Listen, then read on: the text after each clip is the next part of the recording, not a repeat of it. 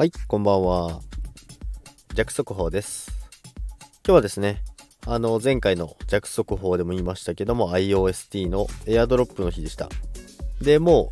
うこれで終わってますので、まあ多少の値下がりありますね。今 よんてんろくえんぐらいなんですけども、やっぱりちょっと下げてきてますね。まあ、ビットコインが下がってるっていうのもありますけども、じゃあここからどうなるのかということなんですけども、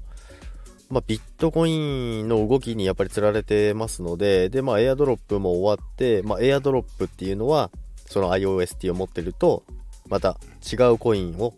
もらえるっていうのがエアドロップなんですけども、まあ、それが今日の期日が今日だったんですけども、まあ、それを目当てで買ってる人がいますよっていう話だったんですけども、まあ、やはり多少の売りが入ってましたので、ちょっと下が、下げてますね。ごえんを切って よんてんろく ぐらいまで下がってきてるんですけども、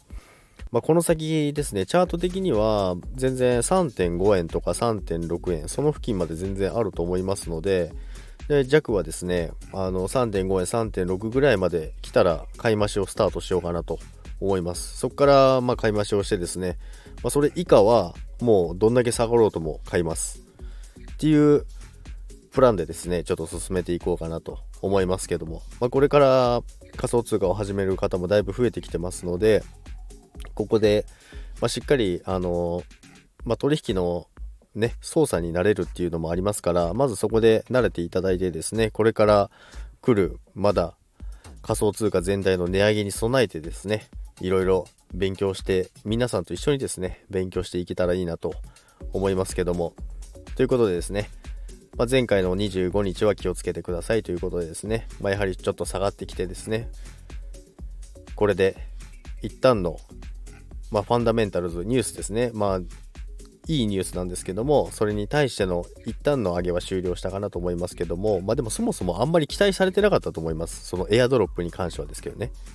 それなので、まあそこでもうななえん以上いかなかった時にそこで一旦もう売っちゃってる方もいますね。エアドロップはもうもらわないで、その値上がりだけで利益を得るっていう方も多分結構多かったと思います。で、今回は国内取引所はですね、全部、全部というかコインチェックしかないので未対応だったので、まあ、バイナンスに持ってないともうもらえないので、まあ、そういう点からもですね、やはり日本でのみしかやってない方はですね、持っててももらえないですから、まあ、そういう方は利確した方も多いかもしれません。ということでですね、まあ、これから、まあ、さんてんごえん、さんてんろくえんは来るのかなとは思いますけども、まあ、ビットコインしたいっていうところもありますけども、まあ、価格をしっかり見ながらですね拾っていこうかなと思います。で、さっきも言いましたけども さんてんごえん以下を下回るようであれば迷いなく買います。迷わずいくらでも突っ込もうかなと思っています。ということで今日も聞いていただきありがとうございました。それでは皆さん、さよなら。